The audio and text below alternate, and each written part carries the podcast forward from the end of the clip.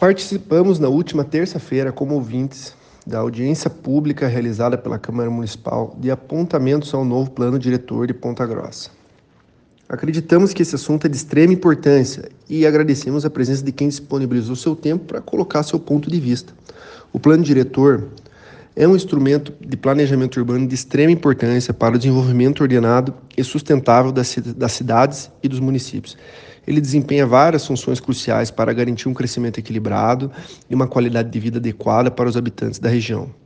A Prefeitura receberá os apontamentos realizados em questões globais e realizará a análise de cada um deles, sempre respeitando o princípio da impessoalidade. É importante frisar que cada questão incluída no plano diretor tem uma justificativa baseada na técnica e que cada restrição imposta pelo estudo de 2018 que virou lei tem seus prós e contras.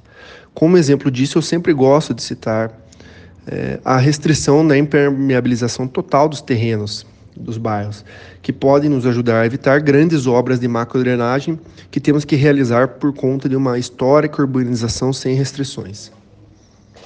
Reitero que seguimos abertos a receber apontamentos e estamos dispostos a participar de um esforço coletivo com a Câmara e a sociedade civil organizada para corrigir possíveis distorções que, porventura, possam estar vindo à luz agora que a regulamentação entrou em vigor.